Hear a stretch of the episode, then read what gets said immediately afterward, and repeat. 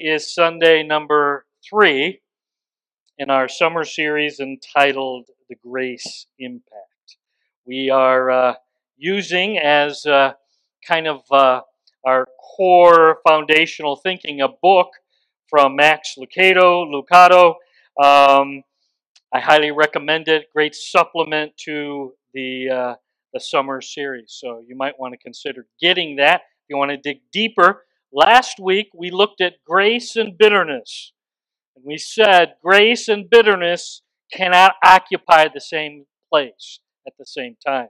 You're either filled with grace or you're filled with anger and bitterness and rage.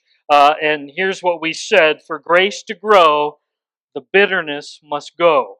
For grace to grow, the bitterness has to go. As a part of uh, eliminating bitterness, we said forgiveness is a huge part of getting rid of bitterness. I recommended a book last week on forgiveness, my favorite book on the subject, because it's complicated. If it was easy, everyone would just forgive very easily. But I promise you, it's a lot more complicated, and you know that if you've ever tried to forgive. Anyway, some of you need this book badly. And I said in second service, it's way cheaper than years of counseling. Okay? And some of you, you're really angry at some things that have happened. This would be a great book for you by Lewis Smedes, The Art of Forgiving. Uh, here's the deal. I know some of you, yeah, I forgot. Well, I ordered five copies of The Art of Forgiving and don't even don't even email me if you're really not going to read it. If you just want to put it on the shelf, then don't participate. But if you really would read it, I'm going to give away those five copies. So you email me and tell me why you need the book, and we'll give away those five. Okay? So good chance some of you are going to get that. It's at pastorjellis at yahoo.com. So we are in part three now. Uh, commercials are over let's dig in. Why is grace needed and necessary? We haven't really answered that question. Why, why do we talk so much about grace? Why do we sing so much about grace here at Walloon? Why is that such a big part of who we are? Why does grace matter so much? I'm reading from the Gospel of Luke, chapter, chapter 19 chapter 19 of Luke, verse 12. A man of noble birth went to a distant country to have himself appointed king and then to return. So he called 10 of his servants and gave them 10 minas, uh, kind of like 10 $100 bills. Put this money to work, he said, until I come back. But his subjects hated him, and they sent a delegation after him to say, we don't want this man to be our king. We don't want you anymore. Stay away. Uh, I give this illustration based on that uh, parable Jesus just gave. Suppose uh, Peter and Connie, you head to Florida this fall and you uh, appoint a caretaker. You give somebody the keys to your house and say, Would you please watch over the house. I'll pay, I'll pay you. Uh, you make sure that you watch over the house. But while you're gone, your caretaker, Peter, takes over your house. Literally moves in, claims it for his own. He engraves his name on your mailbox, X's out Balinga, and now puts his own name in there, puts his name on all your accounts, plops his dirty feet on your coffee table and invites his buddy to come sleep in your bed. he, uh, he writes you and says, Hey, I now have the authority around here. I'm claiming this house as mine. And he sends you this message Don't come back. I'm running things now. That's basically what we just read in Luke chapter 19. Uh, here's what uh, Max says, and I like it. The Bible's word for this thinking is sin. Sin is not a regrettable lapse or an occasional stumble. St- sin stages a coup against God's regime. Sin storms the castle, lays claim to God's throne, and defies God's authority. Sin shouts, I want to run my own life, thank you very much. Sin tells God, get lost, get out, don't come back. You understand? Sin is an insurrection of the highest order, and you are an insurrectionist, and so am I. And so is every single person who's ever breathed breath. You understand? That's the essence of sin. It's not just an occasion, well, I occasionally make a little mistake. No, no, no. Sin at its core is telling God, get out of here. I want to be my own boss. I want to call my own shots. I want to make my own rules. At core, that's what sin is all about. Would you stand with me if you're able? We're going to read uh, several different verses. Uh, put it up here on the screen. We'll start with Romans 3, verses 10 to 12, uh, Romans 3, 23, Romans 6, 23, Ephesians chapter 2, and then we're going to actually sing a little. You up for that? You're singing well earlier. Here we go. This is God's word. Read with me. As it is written, there's no one righteous, not even one. There is no one who understands. There's no one who seeks God. All have turned away. They've together become worthless. There is no one who does good, not even one. For all have sinned and fall short of the glory of God. For the wages of sin is death, but the gift of God is eternal life in Christ Jesus our Lord. As for you, you were dead in your transgressions and sins. Okay, now we're going to sing. Okay, you up to it? This is a song written by a former slave trader. Uh, the Lord miraculously got a hold of him. He realized what a great sinner he was. But I think you know this song, and I want you to pay special attention to two words, okay? Uh, second line, uh, wretch. Saved, uh, say it with me, uh, wretch. That's not a good word, okay? It's like you're really on your own, pretty worthless, pretty awful. Yep. Uh, and, and then the next word I want you to notice, last line was blind. I couldn't see where I was going. I, I was dead and I was blind spiritually, but now I can see. Ready? Here we go. Let's sing. Amazing grace, how sweet the sound that saved a wretch like me.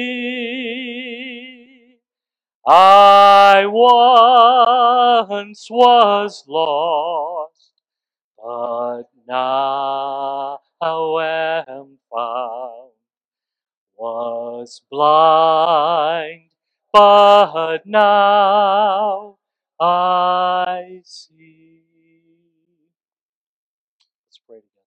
Lord, we need you right today because all of us, like sheep, have gone astray. Each of us have turned to our own selfish ways. And Lord, all of our struggles with sin are unique and probably different from the person next to us, but we still, we all struggle. Some of us with alcohol or pills. Uh, others of us here standing today, we battle greed and gluttony. Uh, others of us are still in a fight with pornography or pride. And still others of us here today, we're entangled with envy or gossip or self righteousness. But the truth, Lord, is all of those have a name it's sin. So, would you meet us today, this uh, group of sinners standing today in your church, Lord? Would you help us to understand the bad news? And it's really bad news that we're all guilty and we all fall short, and spiritually we're all dead. So, Lord, that is bad news. But I'm glad, Lord, we don't end with that today. Thank you for good news. Thank you for your Son, Jesus. Thank you, Lord, for grace that breaks through to our lives. And I'm praying, Lord, that we'll understand very clearly how bad the bad news is today, so that, Lord, we can rejoice and celebrate over the really good news. And all the church family at Walloon Lake said with one united voice, Amen. You may be seated. Okay, let me say a few obvious things. To say uh, sin is not popular 2019 is an understatement. Matter of fact, uh, for many today, the only sin today is someone who would dare to call something sin. That would be the only sin because uh, anybody can do anything. And today, the, the ultimate sin is to call something sin. But I want you to understand, give me your eyes, just because something isn't popular doesn't mean that it's still not true. And just because something isn't politically correct doesn't mean that it's still not truth and something that's vital for us to understand and know and get a handle on. The truth is, we've become experts at comparing. Well, I, I, am not that bad because look at that person, or we deny, or this is my uh, personal favorite. I like to blame. There's always someone else to blame. Yeah, I messed up, but it but it really wasn't my fault. Or we minimize. It, it wasn't that bad. Uh, it, it wasn't that awful. We minimize. We blame. We compare. We deny our sin and our shortcomings. We're, most of us here today were, were really good, and no one had to give you a class on it. Isn't that true? No one had to teach you how to blame someone else. No one had to teach you how to minimize the things you mess up in. We naturally have that in us.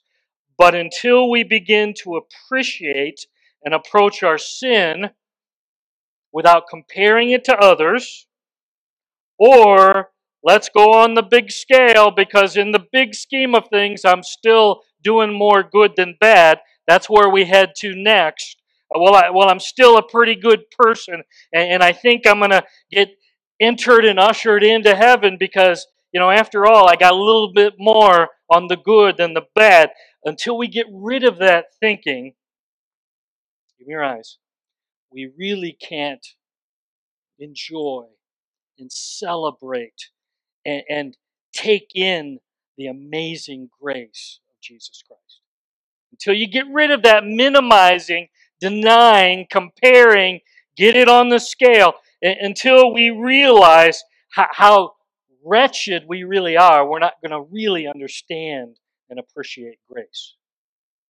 Pastor Kyle Idleman says it this way in his book on grace As long as we think I'm not that bad, grace will never seem that good. As long as you're thinking, well, I'm, I'm really not that bad, well, then you're really not going to appreciate how amazing and awesome grace is. I won't appreciate how awesome grace is until I finally admit just how sinful and selfish Jeff is. Grace won't mean that much to us. It's just one of those words we talk about in church until I finally admit how sinful and selfish I really am It was a, a tweet by a pastor named Jean, or Jean probably. Here's what he said If the biggest sinner you know isn't you, then you don't know yourself very well. So I'll just let that settle in a little bit. If, if the biggest sinner you know isn't you, then you probably don't know yourself very well.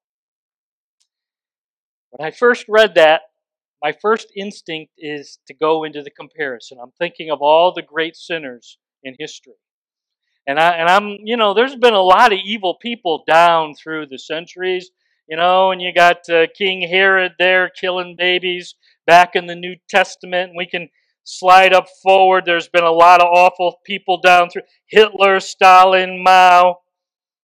Or my second thought is I'm going to go to some really bad people today and I think of criminals, and I, and I think of people who've done awful things, who've abused children, murderers, those who steal from the least of these. Awful, awful. But here's the truth the more I chew on that quote, if the biggest sinner you know isn't you, then you don't know yourself very well. The more I chew, the more I realize it's more true than I care to admit. It's really more true than I want to acknowledge. And it reminds me of this verse, 1 Timothy chapter 1 and verse 15. Here's what the apostle Paul said about himself. Paul says this about Paul. Here's a trustworthy saying that deserves full acceptance. Christ Jesus came into the world to save who? Okay? You're tracking now. The reason Jesus came and took on a human body was to save sinners.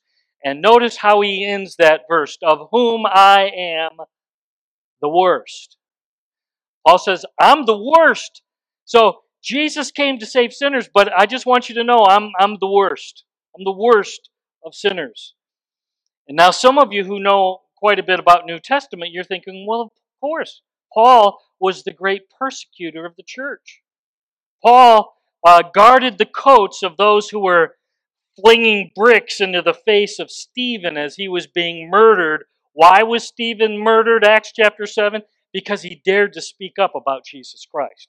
And Paul, young, young Paul, called Saul then, was watching their coats and cheering them on.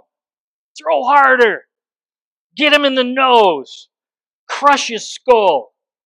And then in Acts chapter 9, we're told that Paul was going all over the ancient world to arrest and even murder those who followed Jesus. How dare you turn your back on Jewish roots. How dare you follow this Jesus Christ? So Acts 9 says it pretty clearly. He really was the worst sinner.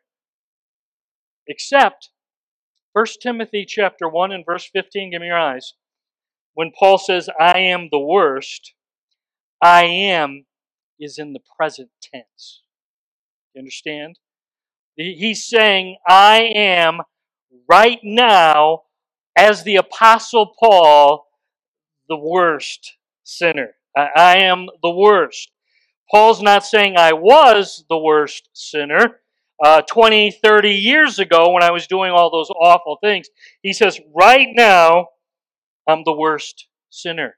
And we would argue, but Paul, you're, you're the one that brought Jesus to the Gentile world. Paul, you, you traveled all around the Mediterranean.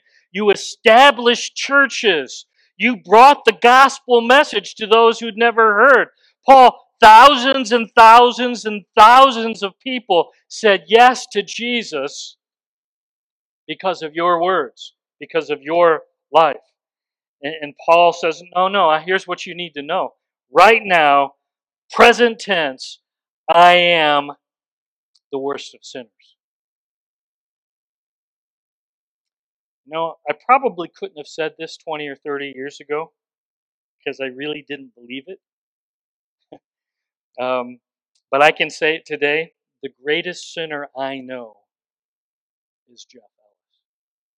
The greatest sinner I you know why? Because I know me. And I can't get away from me. Have you found that out? You can't run away from yourself. And you know what's going. You know what's going on in your head. I know how fully sinful and selfish I really am apart from Jesus Christ. Every, every hour I choose not to walk and stay connected to Christ, I know how fully sinful and selfish I really am without Jesus. I know my attitudes, I know my motives, I know my resentments, I know my pride. I don't know anybody else like I know me. That's why I can say, Yep, I'm the worst sinner I know. And the longer I walk with Christ, the, the longer that I know Jesus Christ, um, many of the things that I used to give myself a pass on, you understand? I well, that was just a mistake. Well, that was just a misunderstanding. Well, well, I didn't really mean to do that. That was just a slip up. Now I, I look at those things and say, no, that was pride. No, that was selfishness. No, that was like a half lie to cover up so I didn't get in trouble. No, that was revenge. No, that was envy. Do you understand? Things I used to give myself a pass on. The truth is, that was sin. I really am the greatest sinner I know. That's the bad news. We're all way worse than we realize. The reality is, if we're honest, admit it, we're all great sinners in deserving of punishment. We, we deserve the wrath of a mighty, holy, righteous God. That's the bad news. Ready for some good news? I don't know about you, but I am right now. Okay? Uh, here's the good news. Uh, locate with me on your phone or in your Bible, Romans chapter 5. We'll put it up here. Here's the good news, the great news. No, this is the best news ever. Here we go, verse 15. But the gift is not like the trespass. For if the many died by the trespass of one man's sin, how much more did God's, what's the next word? God's grace and the gift that came by the grace of one man, Jesus Christ, overflow to the many. Nor can the gift of God really be compared with the result of one man's sin. The judgment followed one sin and brought condemnation, but the gift followed many trespasses and brought justification. For if by the trespass of one man death reigned through that one man, how much more will those who receive God's abundant provision of grace and all of the gift of righteousness reign in life through one man? His name is. His name is. His name is everyone. That's, that's where the gift comes. the gift is awesome. Jesus took away our sins on the cross. Jesus Christ, his shed blood was not infected with sin. He never sinned, thought, word, deed. Therefore, he alone uniquely qualifies to be the sinless Lamb of God to take the hit for our greatest problem in life. We're sinners. I mean, quote Max another time, page 36 in his book. God didn't overlook your sins lest he endorse them. He didn't punish you lest he destroy you. He instead found a way to punish the sin and preserve the sinner. Jesus took your punishment and gave you the credit for Jesus' perfection. That's what grace is. Do you understand? Jesus took the hit. He took our punishment and He put on us His awesome, amazing grace. This is huge. Give me your eyes. God's grace is always greater than whatever sin we're battling and fighting against. Whatever sin we're facing today, and, and they're different, there isn't one, well, that my sin's better or worse. No, no, they're all sin. We missed the mark. Whatever sin we're facing, God's grace is always greater. God's grace is greater than our sin. Say it with me. God's grace is greater than my sin. Say it again like you believe it. God's grace is greater than my sin. It's true. it really is greater than my worst sin, greater than your worst sin. Would you locate? You have another sheet. I didn't talk about that yet. On the one side, uh, Jody is collecting uh, names and addresses for a new directory that's coming out soon. But on the other side, that's where I'd like you to focus. Um, it says grace is greater than, or for some of us, less than my worst sin. The grace of Jesus Christ is greater than my worst sins, greater than your worst sins. And somebody's thinking right now, oh, Pastor Jeff, you don't, you don't know my worst sin. You don't know this entangling, besetting sin that has me by the throat, and I've tried and I've tried and I've tried to get victory. And I just want you to know that thing is stubborn. It's strong. It's overwhelming my life. It's actually wrecking me right now. It refuses to die. It's just too strong. Never been an announcer uh, at a at a boxing match, but I'm gonna give it a shot. Okay, can you handle that? Here we go. Ladies and gentlemen, in this corner, in the black trunks, is the stubborn, entangling, besetting sin that you and I struggle with. And it's strong. And so far, it's undefeated. And it's whooping our fannies again and again and again. Got it? In this corner.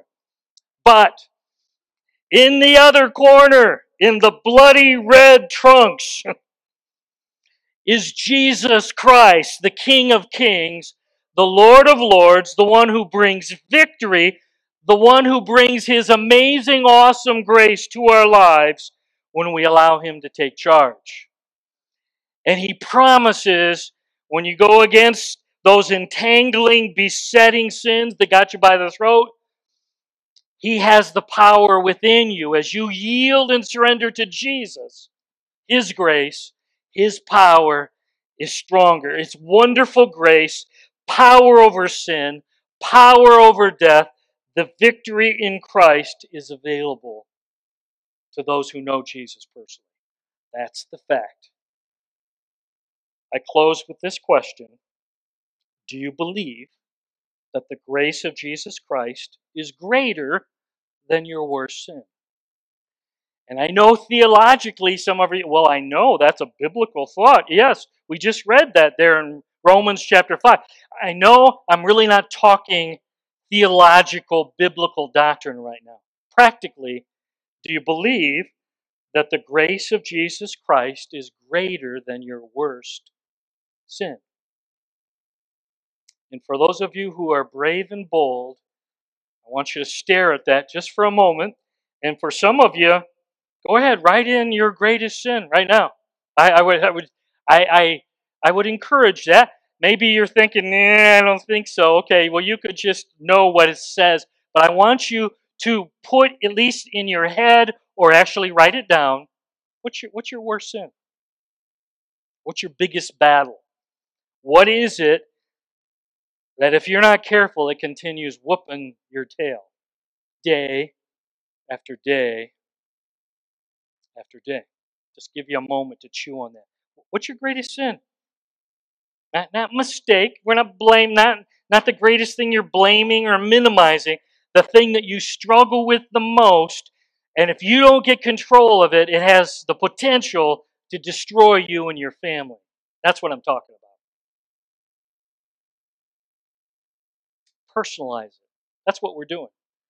This is more than just a doctrine. This is a fact in my life.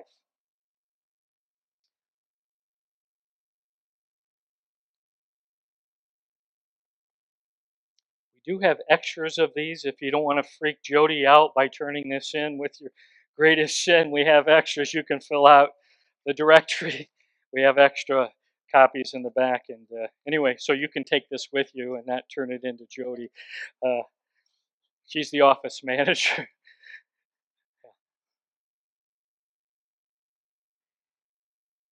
Here's the best news we don't have to pretend I'm just telling you, as soon as we put our religious cloak on and, oh, yes, I'm a very good, nice, moral do gooder, and I'm always uh, doing nice, good things, and by sheer willpower, I'm going to be good. Remember what Jesus had to say about the best, nicest religious people of the day? You boys are nothing but whitewashed tombs. You, you paint a nice white coat on the outside, but on the inside, you're nothing but rotting, stinking bones. Remember that? That that's what it's like when we when we play this charade. Oh yeah, I got my act together. I, am really good and nice. No, no. There's there's a French word for that. I, I say it's baloney. Okay? No, you're you're not okay. You're not doing it well. That's a bunch, my grandpa would say, that's a bunch of hogwash. Uh, okay? It's the daily grace of Jesus, it's the daily power of His Spirit working in and through us that brings victory. The only victory that's possible, the only thing that kills old, sinful, selfish Jeff is the grace of Jesus alive in me. And the only thing that'll kill old, sinful, selfish you is the grace of Jesus that gives us the power and the victory over our old, sinful, selfish ways. It's Jesus. Wonderful grace of Jesus. Let's pray.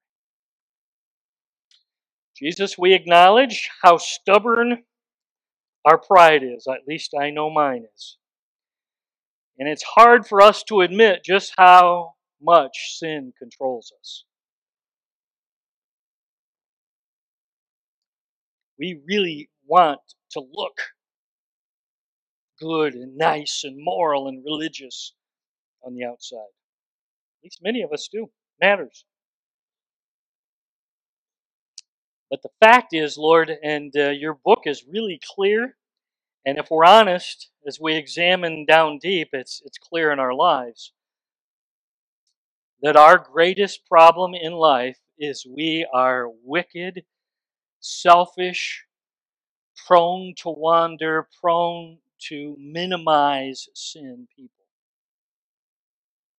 Lord, we recognize theologically, doctrinally, your grace is greater than our worst sin. But the practical truth is, some of us have entangling, besetting sins that have been whooping our tail. So, Lord, would you help us to go beyond the theoretical and the doctrinal and now get real practical? Lord, would you help us to begin believing that the grace of your Son, Jesus Christ, really is greater than our worst sin? To know it down to our core so much that we move it from our head and actually start trusting and believing and relying on your grace and your spirit to infuse us with your power and your fruit and your victory. Lord, that's the first step. Until we believe that your grace is greater, there will be no victory.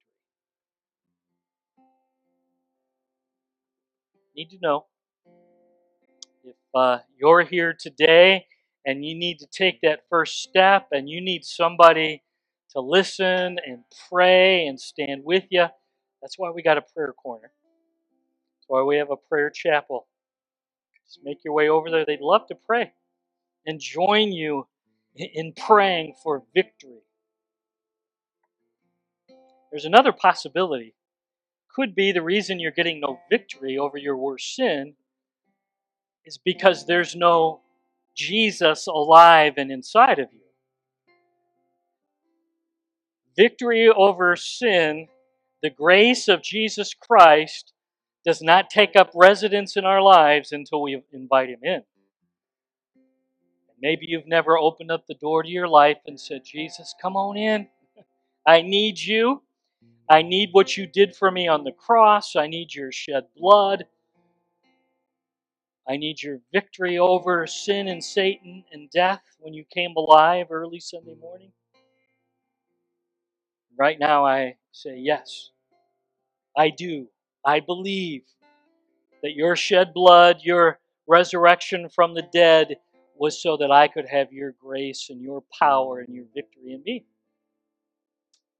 Life in and through Jesus Christ. That's what grace is all about. Anyone saying, you know what? I think that might be my problem. I, I, I've never said yes. I know about Jesus, but I've never relied on Jesus and what he did for me on the cross, what he did in shedding his blood for my greatest problem. I'm a sinner. And receiving him, Jesus Christ, opening up the door to my life and saying, Yes, Jesus, I need you. I need your forgiveness. I need your grace. I need your spirit and your power alive in me. Did you know right where you're seated you can do that? Jesus, yes, I'm opening up the door to my life. I need your grace. The grace we're talking about today, I need that in my life. By faith, I say, Come take charge of these bones. Come, come take charge of my mind. Come take charge of my will. I need you. I need your grace. I need you, Jesus, front and center in my life.